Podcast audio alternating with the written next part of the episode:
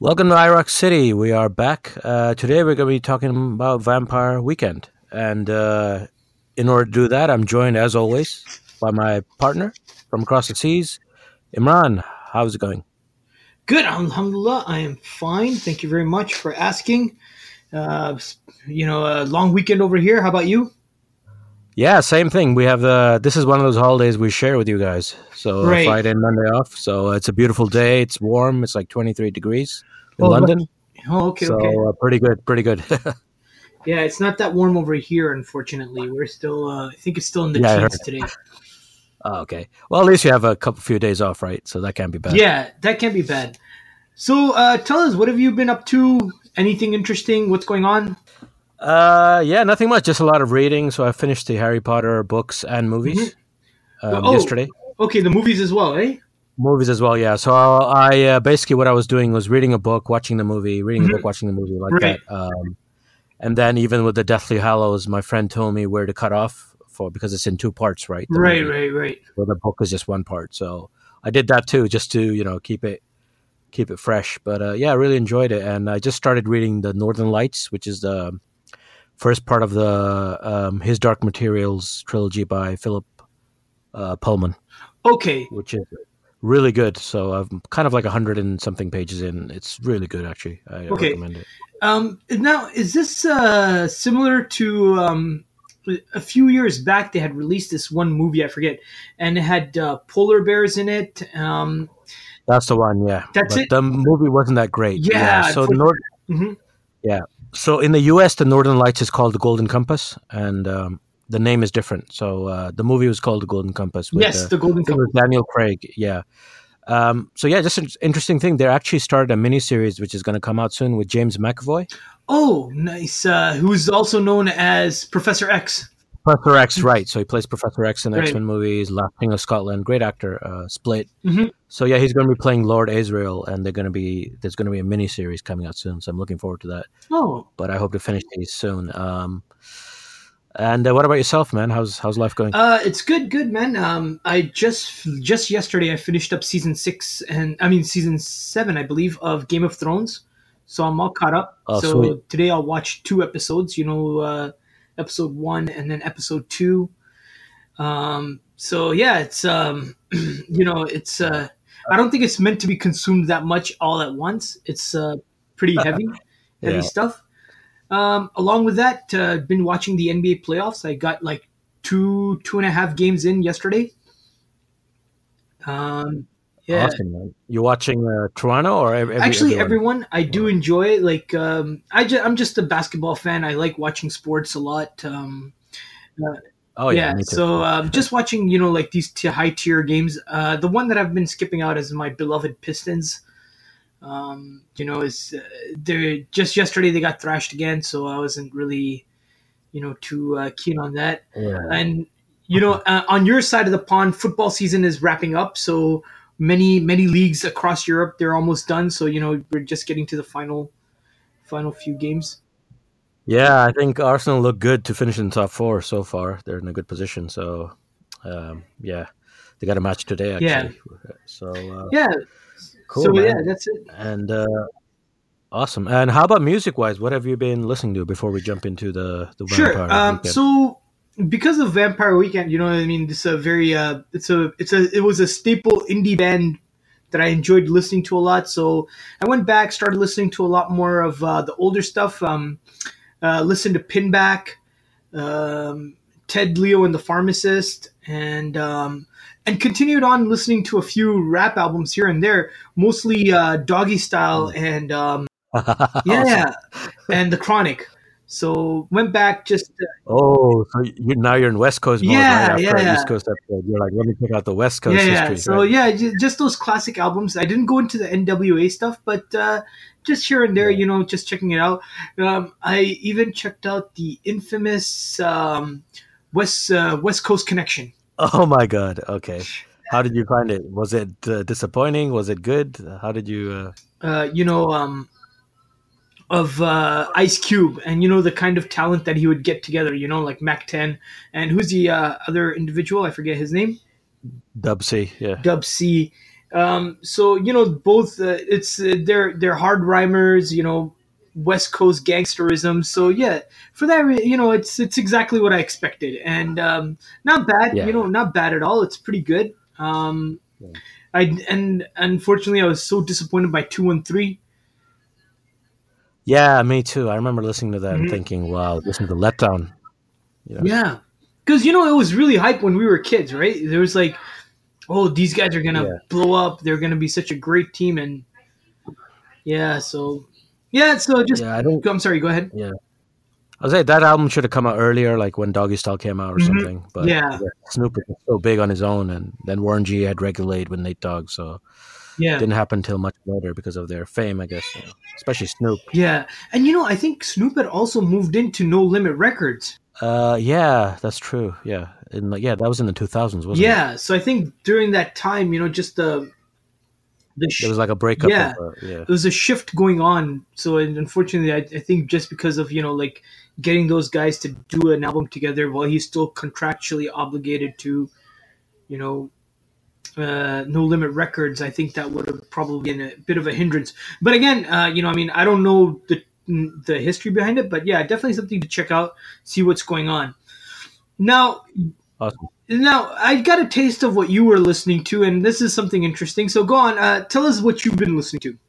Um, so yeah, when I was listening to Vampire Weekend, I was kind of looking for their influencers mm-hmm. from their interviews and mm-hmm. just from my own experience. So I've been listening to a lot of Elvis Costello. Okay. Um, And it's really good. And uh, The Police, which uh, I don't know if you know, but I was really into The Police oh, okay. in my early okay, twenties. Okay. Um, uh, older friend of mine at, in college gave me the, all their albums. So, um, yeah, I was a fan of The Police, uh, more so than Sting's solo stuff. Okay. You know, um, you know those kind of reggae or African mm-hmm. rhythms that Vampire Weekend uh, are obviously influenced by. Um, so that's been one kind of genre I've been listening to. And the other thing is just continuing to listen to underground hip-hop, so I came across Brother mm-hmm. Ali, uh, Freeway, Pharaoh Monk, um, and just a host, uh, so many others. I mean, mm-hmm. my playlist is almost up to five hundred wow, songs wow. now, so, so yeah, it's hard to list every single rapper, but, you know, a lot of guys from, obviously, Bootcamp yep. Clip, as usual. Um, I started making a Wu-Tang playlist of their solo right. stuff, um, so just looking more into that. Um, and yeah, and that, that's about it for me. Like, those two things are what's been preoccupying right me. Now uh tell us a little uh because there was one rapper that you did mention to me, and um and I just wanted to and I was just more curious about it, and I think um it's something that we should definitely discuss some uh um is uh Royce da five nine. Yeah, I love Royce. I mean, Royce I've been listening to for I think a year and a half or something like that. Okay. Um and for me, he, he is my favorite underground rapper ever, right, as a solo. Like, if I had to pick one, he's actually my favorite probably living rapper right now, right.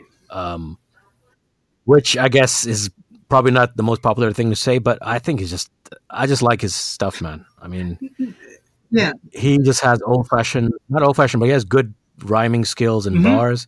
At the same time, it's entertaining as yeah. well. So. And I, you know what? I'm going to argue that I don't think it's an unpopular thing to say, because Royce da five nine, he's he's uh, if you listen to his his songs, he's been very consistent and a great rhymer. Yeah. Now, yeah, yeah, yeah, yeah. exactly. Uh, now, did you get a chance to listen to his collaboration album with Eminem? I did. Bad, meet, Bad Meets Evil. I listened to that. I listened mm-hmm. to everything. I listened yeah. to all the mixtapes. I listened to all the albums. Like, everything he's done, I've listened to. Like, that's how much of a fan of right. his I've become uh, over the last year. So I love his right. stuff, man. And, and now, did he have a rivalry with M before, or... Uh, they were always friends. Uh, no, they actually, yeah, I think they met. They met at a mm-hmm. battle or something. They met somewhere. Um, Royce, um, actually, that's the same. He has a song about it. That's mm-hmm. the day he met Eminem. I think his grandmother died, and he has his first kid. Wow! All on the same day, which is amazing. So he actually wrote a song about that. I forgot the song's name right now, but. Um, Yeah, they. I, I think they did battle, but uh, I'm not one hundred percent sure. But I know they met. They probably met at a battle or right. a festival or something um, before they were famous, of course. And then when Eminem blew, he kind of, you know, brought Royce, right. Royce da five nine into, uh, you know, studio contract right. and all that kind of stuff, and introduced them to people. So um, I think you should, you probably know more about this than me with your Detroit connection. So uh, yeah, actually, you know what? Um, Royce da five nine for a long time uh, was heating up much of uh, Detroit. People that knew him, along with um, the producer, um, um, what was it, J D mm. and Jay Dilla. Uh, both of these uh, people in the hip hop circle within Detroit knew these guys. You know, there there's a mm. lot of respect for these guys. Um, and even Royce, he was so good that he started to do a lot of ghostwriting for um, P. Diddy. Oh, that's right. I remember you telling me that. Yeah. Yeah. And, um, you know, he, uh, Royce has a lot of respect for P. Diddy. And, um, you know, I think P. Diddy gave him a shot and kind of uh, put a little shine on him as well.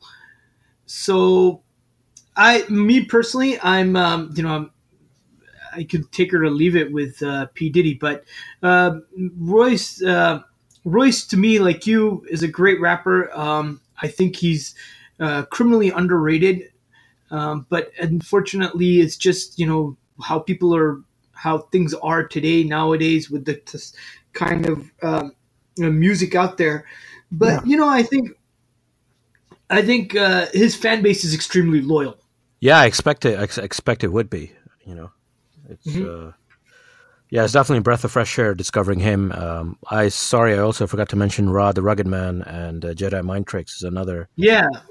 Um, addition to that underground fraternity of mm-hmm. you know, musicians who I guess most people don't know about, but enough people know about to have a loyal fo- following. Yes, and uh, and you know what? Uh, even amongst um, you know, even amongst a lot of Americans, most of these guys don't have a lot of um, you know uh, marketability or even viability. So. Uh, you know, just the fact that people do listen to him and become loyal fans says a lot. Yeah, I guess people are looking for the real thing, right? And then they mm-hmm. find it. Oh, that's what it goes down to. All right, man. Uh, should we jump into the Vampire Weekend? Sure. Stuff? Let's get uh, let's get started. Cool. So, so um, yeah, go on. Let's. Uh, I'm going to ask you, how did you come across Vampire Weekend? Uh, this I'm not one hundred percent sure. Um, I believe you told me about them. Mm-hmm. So, and also at the same time, I was watching a movie where at the end, the girl says to the guy, let's go to a Vampire Weekend concert. so, um, I think those two things and the fact that I was listening to post two thousands rock bands, right? Which, being an old man, I kind of avoided until like a couple of years ago. So, right, right. you know, Fratelli, Fratelli's, uh, the Doves, mm-hmm. you know, all those bands, yep. the Strokes. Strokes I was already into, but, you know, again... Uh, the Killers, um, mm-hmm. and then I thought, oh, this is another post two thousand uh, rock band, and you know, you mentioned them, and then because of that movie, I checked it out. Um, I think the first song I came across was uh, Oxford Comma, and I was like in- instantly hooked. I was like, this is a great right, right. song, man, you know, and it's funny as well. Yeah, it's uh, a very funny song. Yeah, and um, I could relate to it because I think I faced that a little bit when I came to England. You know, the whole mm-hmm. privilege thing, you know. Uh, I won't name any names, but people around me with more privilege, you know, coming from uh, kind of Ivy League kind of school situation. Right. And, uh, you know, speaking proper and all that crap. And, yeah. Yeah, I just, I just love, you know, who gives a F about an Oxford comma. So I was like, oh, yeah, yeah, exactly. You know what I mean? That kind of related to me. So. Yeah. I think, um, and you know what? I think uh, as we wrap up this conversation about the band, I think what we will touch on is the classism that's highlighted by Vampire Weekend. Yes, I think that's yeah. very. Uh, I think that's a very uh, important topic, um, given that classism is. I want to say it's a relatively new concept in America, as opposed to England. It's been there for a while, but it's it's here. It's here in America, and there's a great division, and it's starting to create a great division. So I think that's something that we should definitely touch on and we'll talk about, because in England there's yes. uh, there's actually bands that represent classes. Is that correct? Or mm, yeah, I would say so. But mm-hmm. I believe it's always been that way, right? Um, to a point, you know. Yeah, Uh, and again, once we get into it, I'll um, uh, and I'll touch on it a bit more uh, at towards the end of it. So yeah, for sure. Yeah, so for me, um, the so I always thought of these guys as the quintessential O's band for Ivy League schools. You know, like um, yeah, uh, just uh, just some of the lyrics, some of the you know things. Again, like I said before, we'll touch on it later. Um, And even, you know, the t- the song titles that you had mentioned, like the Oxford Comma, Cape Cod, Kwassa Kwassa. Um, Campus, yeah. You know, um, uh, it uh, to me, it it reeks of, uh, not, I shouldn't say reeks, but, you know, yeah, it definitely reeks of uh, somebody that had a, that grew up privileged. You know, I think uh, the uh, concept of even, even having an issue with an Oxford Comma is, uh, is uh, funny at best, and I think relatable at best as well. So, yes, yes. Yeah. Sure. So, um, and, you know, at first I was like you, you know, uh, they had gotten so many accolades, so many, you know, um, um, awards, and I was like, I don't want to listen to these guys. I don't really care. And my youngest brother, Sammy, he said, yeah, you know what? You want to try listening to it. So when I did, it was the most refreshing thing I ever heard. So if you want, let's uh, we can get into the first album. Yeah, for sure. For sure. So, um, yeah, I thought the first album was really mm-hmm. good. Um, you know, I particularly liked, uh, obviously, Oxford Comma I mentioned. A-Punk was uh, yeah. was really cool. Uh, Mansard Roof, uh, Cape Cod, Kwassa Kwassa, M seventy-nine, mm-hmm. and Campus. Um, uh, so, yeah, basically the first six songs for me really did it. Um Oh yeah, amazing, amazing! It was really it took me by surprise how much how good these guys. Yeah, were. Um, so now uh, for me, uh, the other thing that was that, uh, and uh, how you had mentioned how how amazing they were, uh, the unique sound that they had, uh, especially using like uh, uh, West African uh, influences. Now, uh, Ahmed, you now you have noticed yeah. that you've started to play your guitar more. Did you notice that they were playing mm. their guitar in a similar fashion to the West Co- West uh, West African uh, styles? Uh, yes, but not because of guitar, but because I listened to Police mm-hmm. and a little bit of Elvis Costello in the okay. past. Uh, actually, the Police, they really brought that African um, stuff into the music. Mm-hmm. Um, some of it was a little slower than Vampire Weekend, but I'm sure, I'm sure one hundred percent Police were a huge influence on the members of Vampire Weekend. Right. Um, you know, whether they mention it or not. They mentioned Elvis Costello, they have mentioned that, but, you know, some of the stuff sounds very similar. Um, but Vampire Weekend have kind of taken it to another level where they used a lot of um, mm-hmm. keyboards and um, kind of synthetic, uh, you know, synthesizer type stuff, along with the traditional, you know, guitar, drums and stuff. So they've kind of taken it to another right. level, which makes them stand out on their own, but I can definitely see the influence. Yes. And um, again, you know what? Maybe it might be time for me to re- uh, to visit uh, the Elvis Costello, um, uh, you know, um, uh, back catalog. Um, I haven't, uh, you know, hear songs here and there, but nothing. Uh, he yeah. keeps getting mentioned in a lot of circles like, oh, he's a great, you know, he's a great um, artist. Amazing songwriter, yeah. It's his songwriting is the key mm-hmm. thing for him. It's um, it's nothing short. Okay, of yeah. So something to revisit, and I would definitely check it out again. Uh, j- definitely check it out. Um, now uh, the other thing I wanted to add was um, well, and I was going to go back to uh, it. Kind of ties in like what I was going to add. Uh, one of my favorite songs on the album was Walcott, and um, so. Oh, yeah, that was a good one. Yeah, yeah, yeah. so, uh, you know, in the verse, they go, gotta get out of Cape Cod. Gotta get out of Cape Cod, right? And um, I thought it was yeah. one of those songs where, you know, somebody living in Cape Cod is getting like, oh, it's uh, this place is dragging me down, blah, blah, blah. I need to get out. But actually, it was the, the song title is based on the short film that uh, I think the lead singer, Ezra, was working on that never got finished. So what they did was they based the name, that entire premise of the movie on that uh, song, because Walcott is a central character and he's telling the mayor of um, Cape Cod, we got to get out of here. There's vampires in the city. And that. right, right. Yeah, yeah. I read about so that. Yeah. I thought that was kind of funny. Um, I enjoyed it. Like I said, it was my favorite, you know, just get out of yeah. Cape Cod. I thought it was kind of a funny, um, funny anthem. Um, yeah. Nonetheless, uh, you know, um, Cape Cod Kwassa Kwassa was uh, another one of my favorite. Um, in that, yeah. uh, there's two things that I really liked about that song was they name checked Peter Gabriel. Yes, yes, yes. And yes. then they also did United Colors of Benetton. Now I like I like the United I like anything that name checks the United Colors of Benetton, because if you recall, yeah, yeah growing up in Saudi, that was the. Um, I want to say it was like the very it was it was like the Tommy Hilfiger of the eighties, you know, that uh, uh, bourgeois kind of gear, yeah. uh, you know that. So I yeah, thought that yeah, was yeah. kind of funny that they mentioned that, and it does even it's it's not a popular story here. So you know, anytime you do see anybody with it in the United States or Canada, your first thought is, oh, this guy vacations in Europe a little too much. Yeah. Well, there you go, man. United Colors of Bennington. So I feel like getting some gear now after you said Yeah. I forgot about that completely. Yeah, was, I forgot the Fruit of the Loom, United yeah, Colors of Bennington. It's a, yeah, it was like he name checks it and you're like, oh, that's so funny. And at the same time, you also, you know, you get that, yeah. you get that kind of, uh, uh, you know, nostalgia's sake, I would say.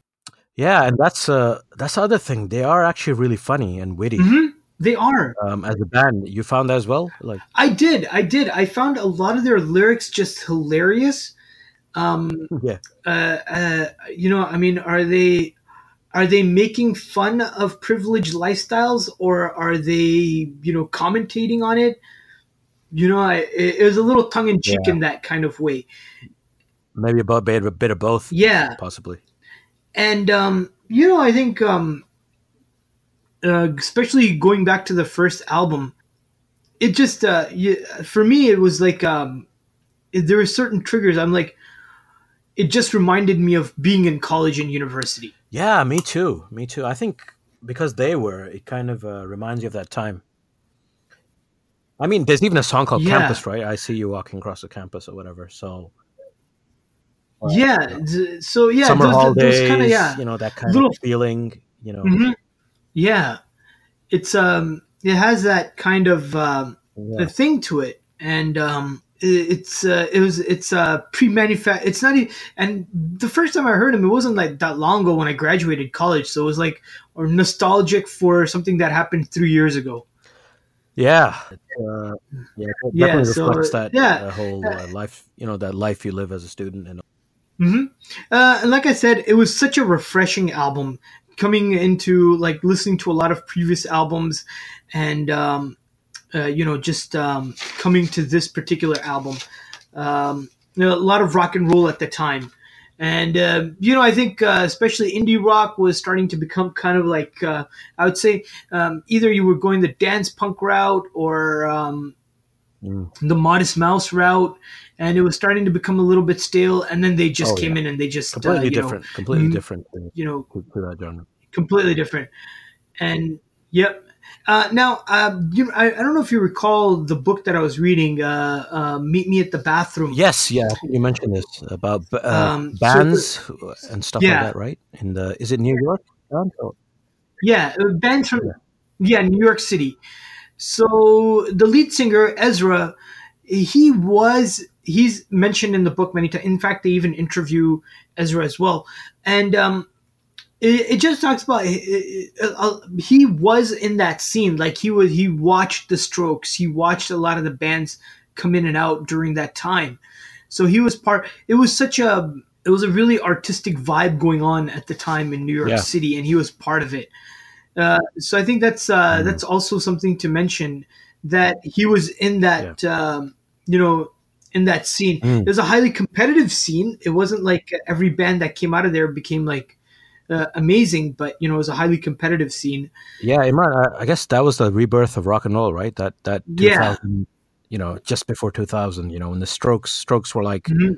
the first band to make it big from that scene. And then, then many others just, you know, the Hives, the Vines, and yeah, even outside of New York, you know, from other countries. But that whole yeah. rock and roll style just, uh, yeah, blew up big time from two thousand onwards to, I guess, two thousand ten. Yeah. Even in England, you guys had the Libertines, and they were yeah. just, yeah. you know, and I but would it started argue, in New York, I guess. Yeah. Yeah.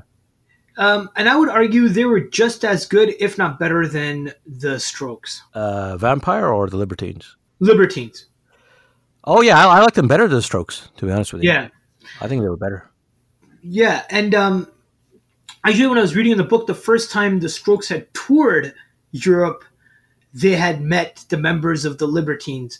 And they were... They were still doing local shows at the time. They hadn't released an album; nothing had to happen. But they were they were just doing local shows and uh, just trying to be, uh, you know, trying to get hype for their own band. Yeah, get out there, yeah, for sure. Yeah, so th- this was uh, two thousand, two thousand, two thousand one, somewhere there. Yeah.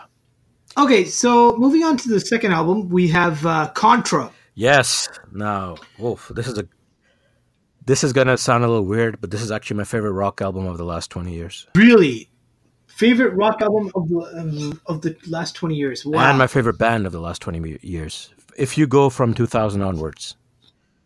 Uh, yeah. So, um, you know what? Go on. Go on. Uh, even better than The Killers for me, which is probably crazy, but mm-hmm. I just like them so much.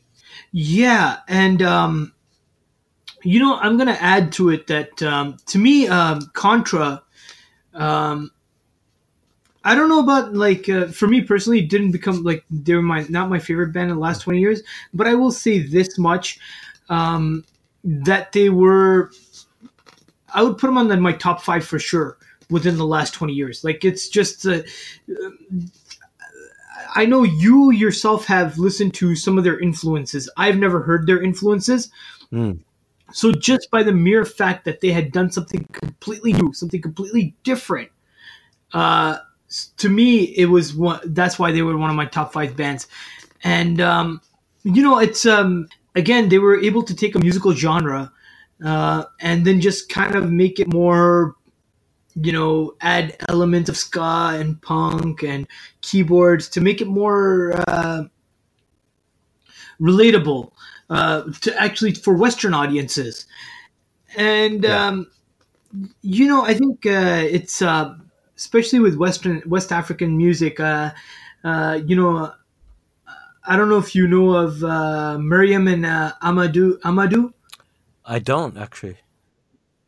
Yeah, so there are these Malawian, um, Mala- Malayan or Malawian? I think they're Malawian. Right. Ma- Malayan, Ma- uh, Malawi. Malawi or Malawi? So well, um, I think they're Malay, Malayan um, uh, artists, and the, both of them are blind. Okay. Yeah, and um, you know they have that kind of uh, that cool, smooth West African sound, which is you know uh, I think uh, for uh, for a lot of uh, Western audiences it's like reggae, right? Like right, it's right. Reggae is that cool West, yeah. You know, like beach sound, and for me that's how these guys are. Mm. With that West African well, I would sound. Say that if you like that, you should definitely check out uh, some of the Police's uh, stuff. Mm-hmm. Yeah, yeah, and I felt on this particular album, they doubled down on that uh, West African sound. Oh yeah, yeah. I mean, like uh, you know, in White Sky, the you know, mm-hmm. the middle part uh, is all you know, all that you know. Yeah. yeah.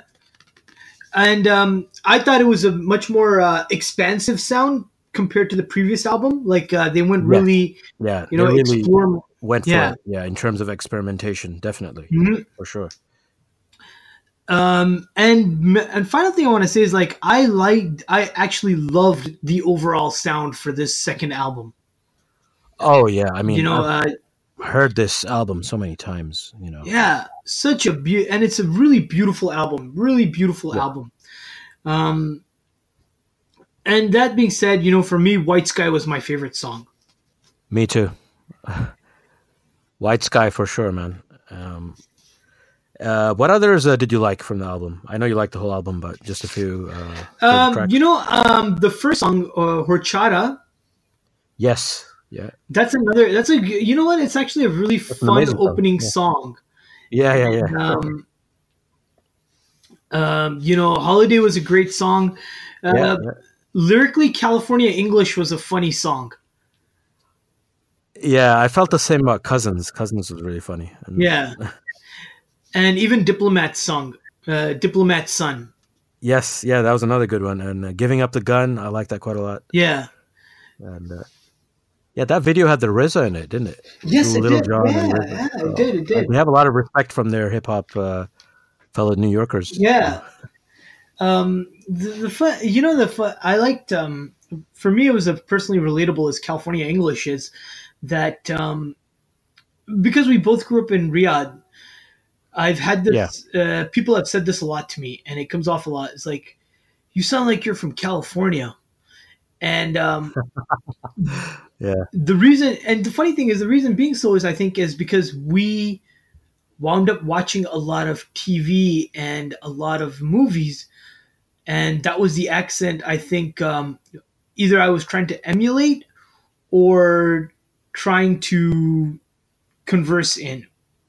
So in other words, don't blame us, blame Hollywood. Yeah, I guess so. That's a that's probably the best way to that's the best way to say that's it. Take where, where yeah. we got our accents from.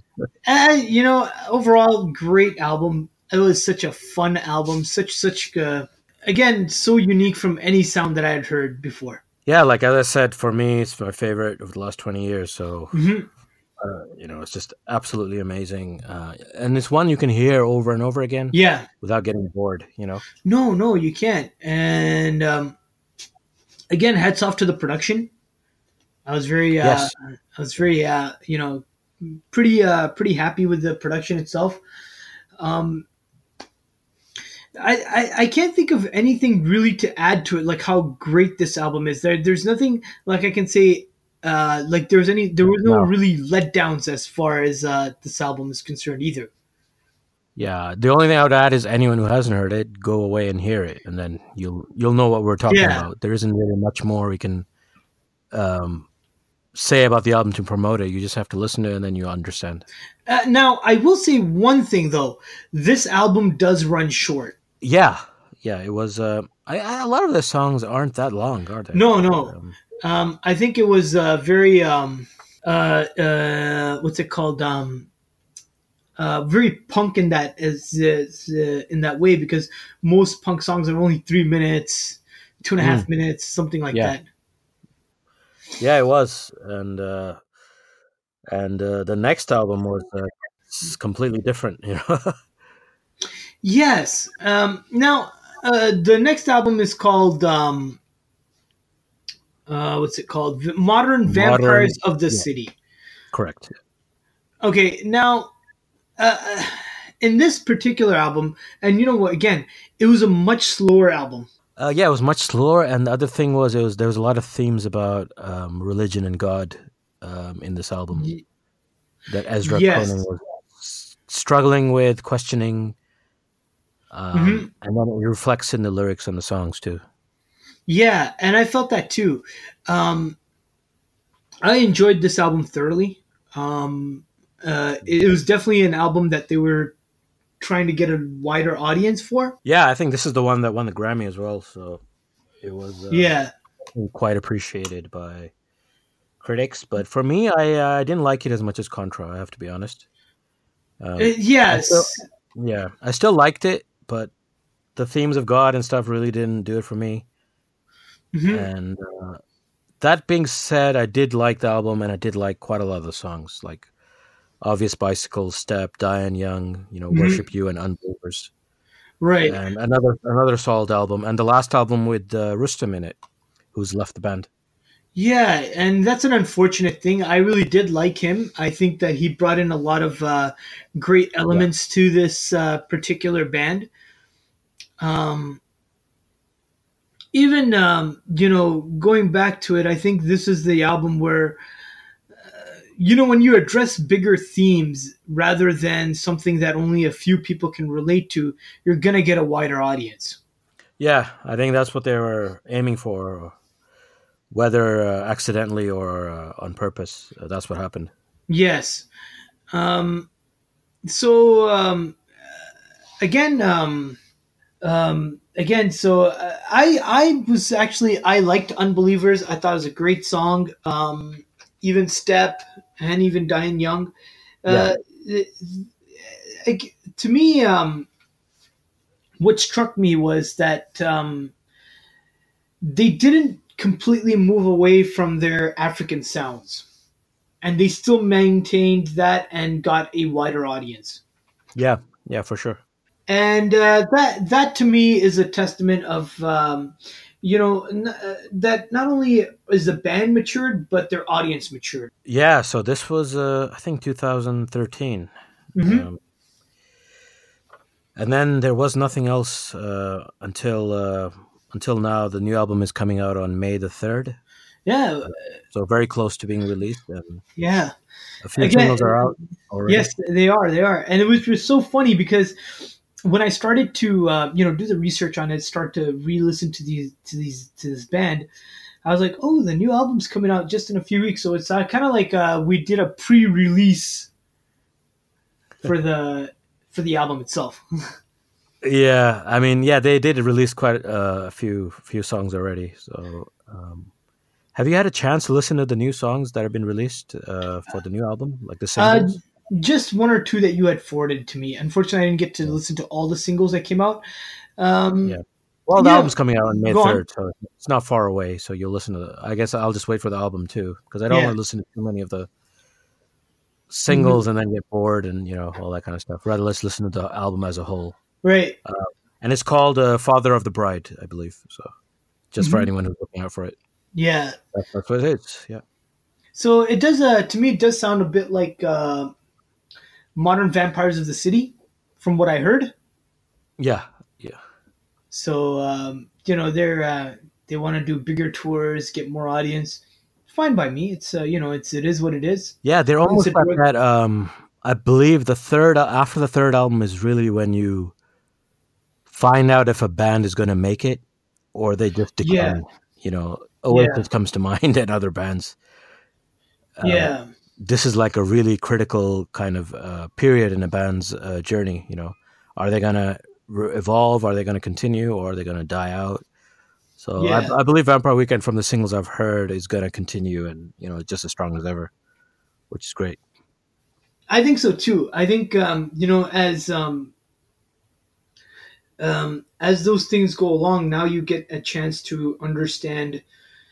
Um, you know, I think it comes across as anybody. Anybody has those themes going on in their lives, you know, um, about life, religion, um, yeah, mortality. Those kind of concepts are to anybody, for everybody. So I think uh, even them as an audience, uh, even them as musicians, they were like they started talking about things that they felt.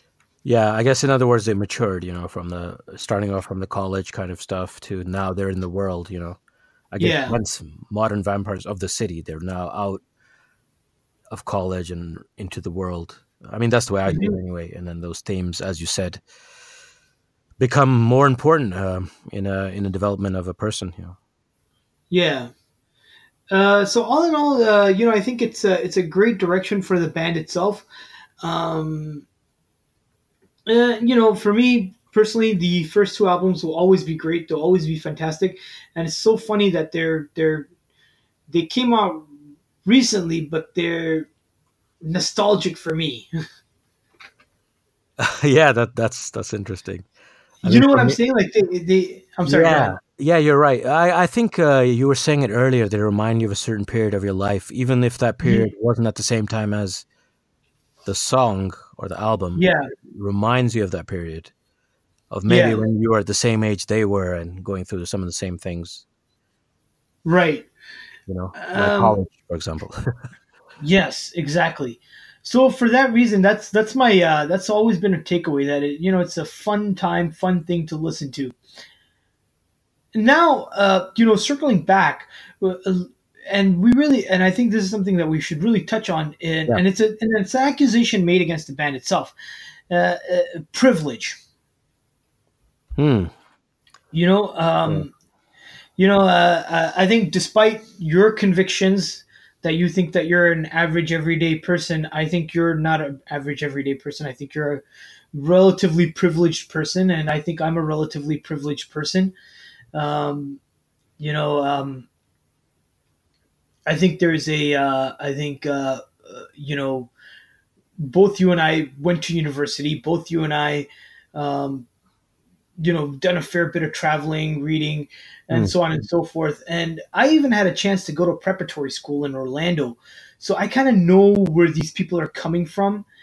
And then um, at the same time, you know, um, when I was living in Michigan, I would always go to University of Michigan and uh, see there, uh, you know, how how these people are, how they're living and how they're doing stuff.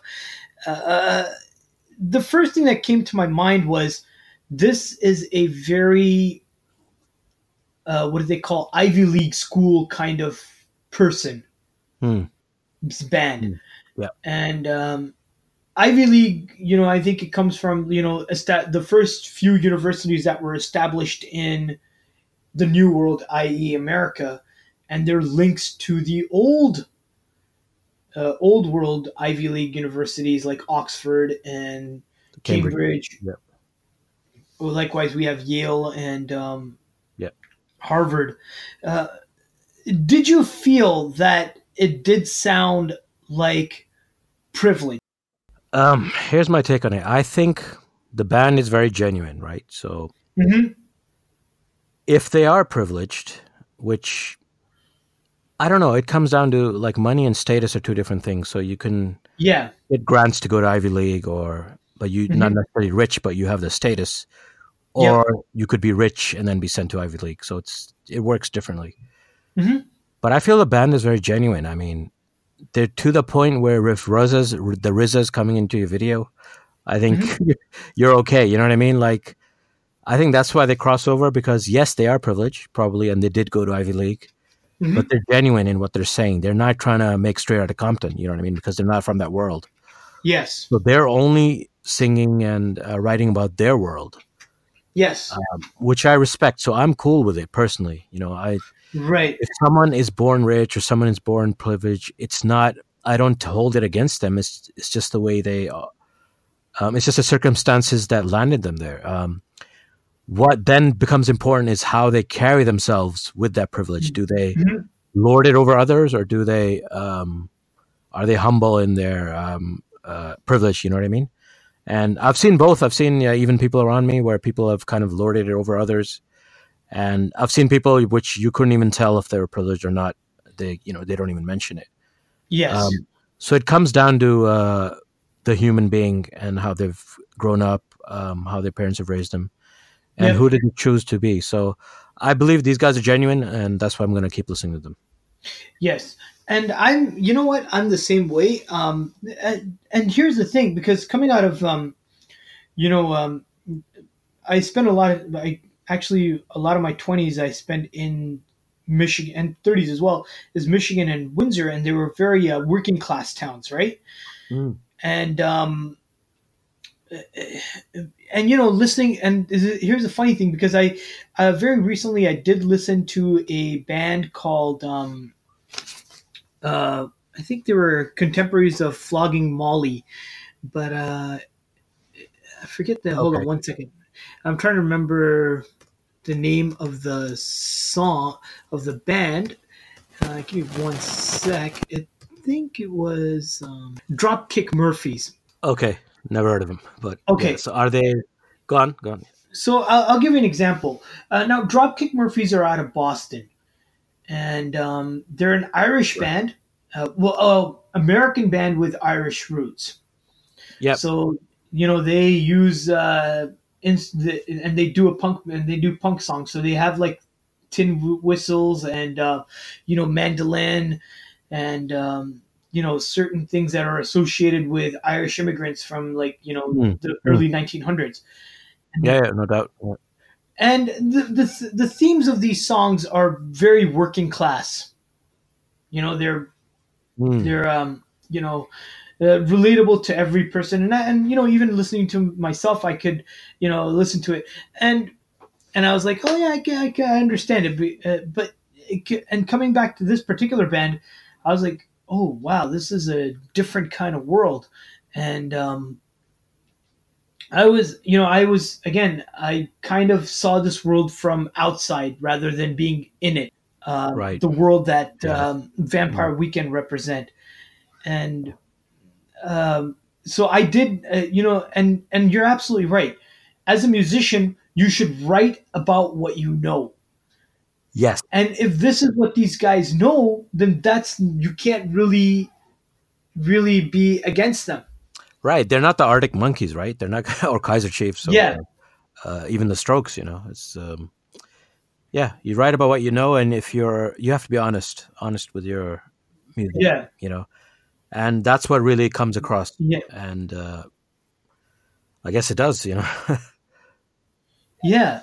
Uh, and, uh, you know, uh, it's, it's, um, for me, it's, uh, it, it really highlights the current situation in the United States mm. as far as like, uh, how class is driving so many things. Yeah. I think, uh, it's everywhere now. Post-repression, yeah. uh, you know, even our country of origin, Pakistan, the, the, the gap between the rich and the poor is so big and the middle class is disappearing. Same is happening in the U K.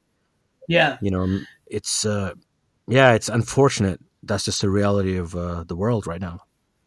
Yeah. And you know what? And again, I'm not I'm not going to be the first one to, uh, you know what? I'm not going to be the first one to knock it. I'm a fan. I'm a fan of these kind of blue blood kind of uh, people, you know, reading books like, uh, you know, um, um, uh, uh, uh, like uh, F. Scott Fitzgerald, authors like F. Scott Fitzgerald. Oh, yeah. yeah. Um, Brilliant. Um, the uh, Great guy Gatsby. That- Yeah, yeah, absolutely. Brilliant, brilliant. Yeah. Uh, the guy that wrote American Psycho um, and Less Than Zero. I've always wanted to read that, and there's a film too, right? With the and, yeah, yeah. The film isn't yeah, the film isn't uh, so great that great, but, but um, uh, the the book itself is like pretty uh, really entertaining. Yeah, Bret Easton Ellis. Right, Bret Easton. Yeah, yeah, yeah. Yeah. So. Um, Yeah, that's been on and my list there, for a while to check out, but I've never acquired it as of yet. Yeah, I um I had a chance to read a lot of his material. I'm a fan. I really do enjoy his uh his um his work. Uh, again, it's uh, you know, this is where they're coming from. This is their world. Um, I um I'm trying to, there's another movie that I was uh, thinking about. Um, I would say the Pakistani version of that would be Moth Smoke by uh, Mohsin Hamid. Right, right. Uh, you know, about yeah, Pakistani I, privilege and uh, all that. It's a very, probably like a Pakistani Bret Easton, uh, as much as. Right. But yeah, if, if you get a chance. Yeah, I would. Uh, yeah, I would definitely. Um, uh, I would definitely get to check it out. Yeah. Um, there's another movie. Um, hold on one second. I want to figure out this. Um, Um, it's, I think it was a two thousand ten movie. And I, um, I don't know if you ever, Perks, uh, uh, Perks of Being a Wallflower. If you ever saw uh, this particular movie, um, is it Perks of Being a Wallflower by any chance? Well, you know what? That was, uh, that was another, uh, great one. Um, let me see. I think, uh, the, and that, again, that movie really definitely highlighted, uh, many of the same, uh, same things, uh, that yeah. this particular, um, movie was about, but um who was actors? If you get, I can probably guess it if you give me that. Yeah, it's Ben Ki- Ben Kingsley, and um Ben Kingsley, right? Is it about a school, university, or? It's about high school and um the whackness. Okay, uh, I haven't seen that. No. Yeah, if um if you get a chance to check it out, it's a great movie. Um. It takes place in New York City in nineteen ninety-four. Um, wow. Okay. Yeah. Uh, so it's, uh, but it was made in the two thousands. Great. Uh, again, it's uh, it's one of those kind of movies that highlights it. Uh, that kind of, um, uh, I would say, privilege. Uh, have you ever seen La- The Last Days of Disco? No, I have not actually. Um, now. The Last Days of Disco, it, it takes place again in the late, late, uh, late seventies, early eighties, um, and it's directed by Whit okay. Stillman. Okay. Um, and you know what? Uh, we've talked about a lot of uh, great, uh, you know, these kind of mo- like there's certain movies that you and I always uh, relate to. I think one of them was um, yeah. um, Sideways, and we've thought it was such a brilliant movie. And we, you know, uh, yes. but I think yeah. again, if you really want to see like these uh, upper class kind of movies, um, Whit Stillman, because. It, the first time I heard Vampire Weekend, it was literally like listening to uh, one of Whit Stillman's kind of um, dramedies, yeah. you know? Right.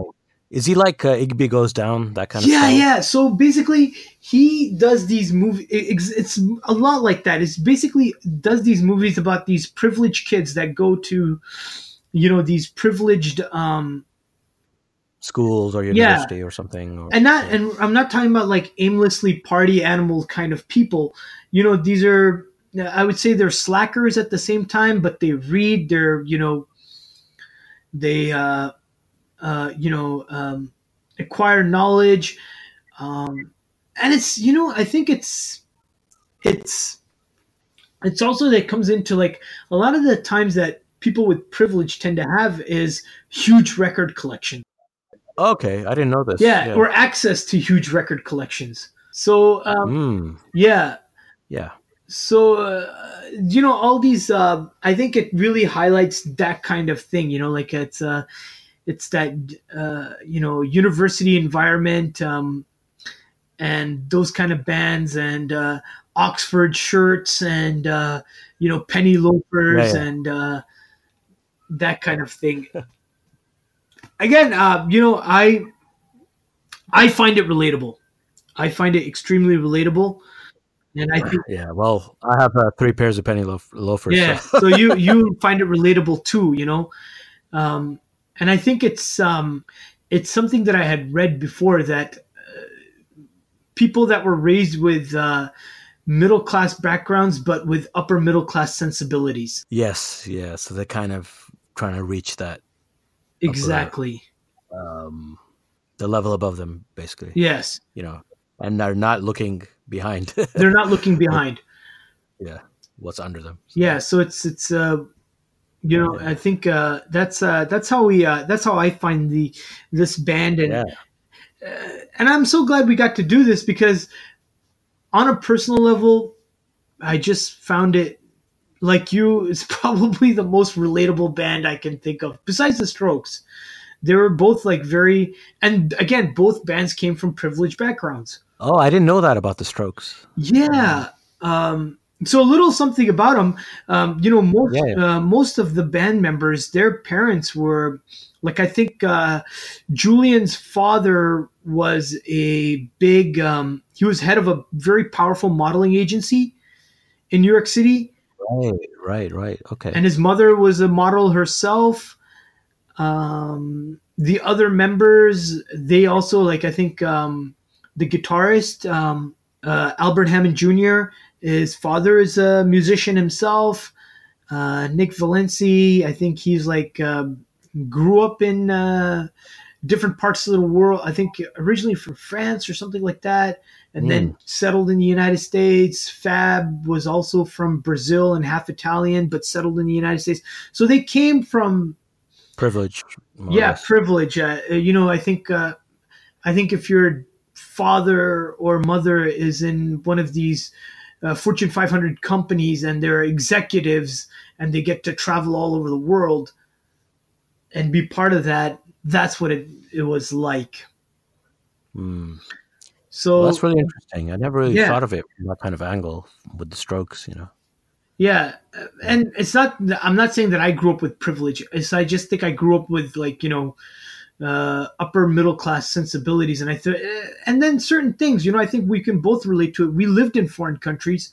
We moved to U K and we moved to Canada. So I think yeah. that became a relatable. I think uh, yeah, it's called uh, third cur- third culture kids where. Yeah. You're brought up in a country where you're not from, and then you move again yeah. to another country. So you have three cultures around you. Yep. And you become uh, more open um, as a result, you know. Yeah. Uh, and maybe that's why we probably gear towards uh, accepting all these different kind of genres and types of music and Yeah. Art, you know, and, yeah. I think, uh, you know, I think uh, even, you know, I think, exactly. You know, I think uh, even, um, even like, you know, West African music, uh, it's to me, uh, it's exposure. It's exposure to this kind of thing. And it also sounds like someone that got to vacation in these kinds of parts of the world. Yes. Yeah. So, uh, yes, it does reek of privilege and something like that. But um, I, I for one, uh, I enjoy it. I really enjoyed it, and it was fun listening to their uh, to their music. And I hope I hope that they continue making great music like this. Well, yeah, we'll we'll find out soon enough. New album's coming out, so yeah. Hopefully, it'll be just as good as the uh, first three. Yes. So yeah, hopefully, fingers crossed. Yeah, fingers crossed, absolutely. Um, yeah, I guess just before we sign off, uh, another movie that came to mind uh, I wanted to discuss with you was um, The Talented Mister Ripley. Yes. Oh, you know okay. what? Another fantastic. Yeah, yeah. That really sums up of him trying to gain that privilege that he doesn't have, right? Yes. Yeah. So that's another one to add to the uh, collection to to watch.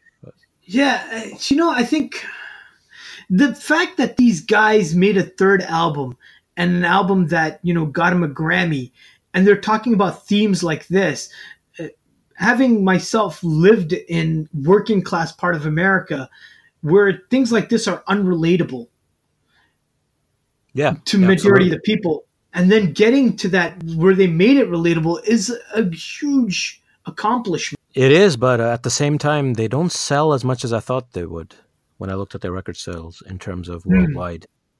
I mean, they oh, sell okay. a healthy amount, but they, it's not like every album went platinum, you know? Yeah. So um, I think the it's exactly what you said. Like some people are, are actually not relating or put off by that privilege thing. Yeah, I think, um, you know, I think it's still, you know, it's still a, it's still a bit of a hard sell, but um, yeah. They're not Springsteen, you know. yeah, they're not Springsteen. They're not going to relate to the factory worker and the... No, no, no, no. and I'm generalizing. I'm sure there's probably a few factory workers who love Vampire Weekend, but I'm just generalizing that they don't... They're not going to reach that audience by, um, you know, singing about Cape Cod. yeah, and it's it's really... Um, it's um, it's really... Uh, again, to me, it's it's funny. And um, I don't know if you if you if you know this. Um, uh, there's a particular accent called the um, North Atlantic accent. No, what's that? So basically, this is now this is a very privileged kind of accent. So basically, it's when you grew up with um, one of your parents being British, and you grew up uh, and you spent both uh, times wow. in the United States and U K equally. Okay, okay. Um, there's a very famous British yeah. uh, D J, Mark Ronson. Oh, I didn't know he spent time in the U S. I thought he was just British all the way. I haven't heard him speak. Yeah, actually. so uh, so it's the certain words that you enunciate and pronounce, and that's a and that's a uh, that's a that's a thing. So again, yeah. All so right. again, it's uh, yeah. you know, most I. I don't think a lot of Americans know the North Atlantic accent. I don't think they know that. And um, and it's really funny because growing up, I, a few people in Minaret had the North Atlantic accent, you included, without knowing that you had it. Are you sure, man? I think I got it afterwards. you know, I mean, when you, when you, how do you say can't? Can't. You don't say can't? No, never. Never, really? Never, man. No, no, no. Not at all. Oh, okay. So you uh, now when you because there are certain words that you announced, uh, you pronounced that they were very distinctively British, but at the same time there's yeah. a. Uh, I think that happened afterwards, okay. not when I was there, but it happened when I actually lived in uh, England, because at that time I was just uh, going to England maybe once every three years for uh, summer holidays, mm-hmm. a couple of weeks. So I wasn't really picking up anything. Um, okay. But when you live day to day, then you start picking up a few words here and there. Okay, okay. So no, so I guess I was mistaken. So um, I, there I, were others, yeah, who, yeah. There were others who were like from the British school or from England. Yeah, definitely. Yeah. And I think um, it was just, uh, I think there's a, so that being said, The, this particular band, you know, highlights it, uh, highlights that kind of uh, thing for me. So, mm. yeah, I so over, you yeah, you know, overall, very enjoyable, very fun. Um, and I wish them the best of luck in uh, in their future endeavors, and I hope that they can, you know, st- still make these quirky albums, these funny albums. That's that's a perfect word, quirky. I think you you summed it up there. Yeah. So that being said, um, are you getting ready for Ramadan um, mentally and spiritually? Yeah, I guess so, man. I guess so. Um, I think because I work from home, it's a little easier. Yeah. So it's, it'll be all right. Yeah. What about you? Uh, yeah, I'm. Um, you know, mentally, I'm getting ready for it, um, and spiritually as well. Um, it, we will tell our audience member that we will be taking a break for about a month. And, um, correct. Yeah. You know, once we get back, I think we'll go full swing and, uh, we'll get some more, uh, get some more, um, bands to talk about, more, uh, music to talk about. Um, you know, I'm excited, I'm excited for the break, but I'm also excited that once we get back, I think we're going to go full swing and, uh, really get into a lot of good, uh, good music. Absolutely, man. The journey continues. Yep. So. Awesome, man. So uh, it's been a pleasure, yeah, always, as always. Usual. Uh, have a great Ramadan, and uh, yeah, we'll catch you on the other side. This has been iRock City with uh, Rocket Rasul and the K nine, and uh, we're out. Peace. Peace.